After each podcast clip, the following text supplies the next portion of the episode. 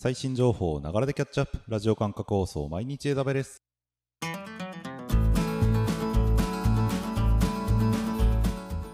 おはようございます。サーバークスの加藤です。9月の29日、今日も最新のアップデートを皆様にお届けしていきます。電車に乗りながら、ご飯を食べながら、ちょっとしたながら時間で気軽にキャッチアップしていきましょう。放送のフィードバックは YouTube のコメント欄、または Twitter のハッシュタグサバワにて投稿お願いします。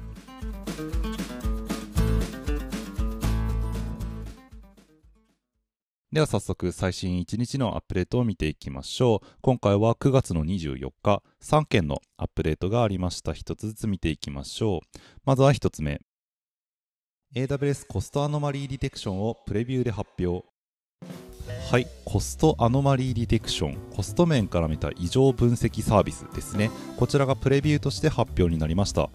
機械学習を用いた検出モデルをベースとしていて、サービスの成長と季節的な傾向について学習しつつ、突然のコスト急増だったりとか、あとは段階的なコスト増加について検出をしてくれます。で、コストマネジメントサービスの一部として実装されていて、エクスプローラーとコストエクスプローラーですねと統合されているため、コストや使用状況を可視化して分析したりとか、あとは事前定義のアラートに従ってアラートを送信したりとか、そういったことが簡単にできるようになっています。で、コストエクスプローラーのページ開くと、サイドメニューの方に異常検出というのが、ベータってラベルがついた状態で増えているので、そちらにアクセスすることで使えるようになりますということで、コスト検出のですね、より機械学習を用いて簡単に扱うことができるサービス出てきておりますので、ぜひご確認ください。では次2つ目いきましょう。 AWS Copilot CLI バージョン 0.4 がリリース。はい、ECS の開発を高速化してくれる CLI ツールである Copilot ですね。こちらの 0.4.0 が発表されました。で、今回のアップデートによって CPU やメモリの使用率に応じたオートスケーリングの設定を入れられるようになったほか、あとは運用面とかで特定のタスクの詳細ログを取得できるような設定、スティッキーセッションの追加ができる、あとはパイプラインに人間の確認タスクを追加することができるという機能が新たに追加されています。メール飛ばしてその人が OK としないと続きのパイプラインの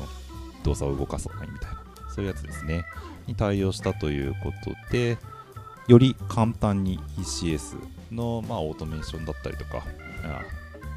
より簡単に ECS のオペレーション周りの設定が可能になるということです。ECS を使った開発を行っている方、ぜひご確認ください。では次3つ目、最後のアップデートです。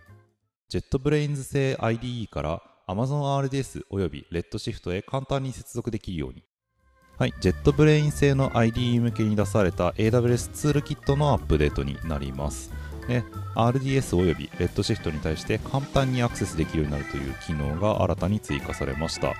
IAM かシークレットマネージャーに保存した認証情報を使うことでアクセスできて、認証情報をいちいちコピーしたりとかっていう手間を省いて、簡単にかつセキュアにアクセスできるというのが特徴です。AWS ツールキットの方のエクスプローラー機能ですね、AWS のサービスを一覧化する機能ですが、そこで RDS、Redshift のリストを出して、そこで設定ちゃんとされていればアクセスしたい DB を選択するだけでコネクションを貼ってくれるということです。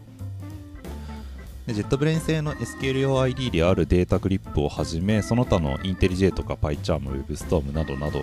それぞれの ID すべて対応しているということなので、JetBrains 製の ID を使いの方で AWS ツールキットを使っている方、ぜひご確認ください。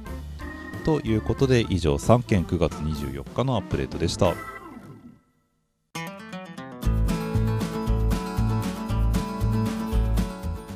繰り返しになりますが、放送のフィードバックは YouTube のコメント欄、または Twitter のハッシュタグサバワにて投稿お願いします。また次回毎日AWSお楽しみに。ではでは。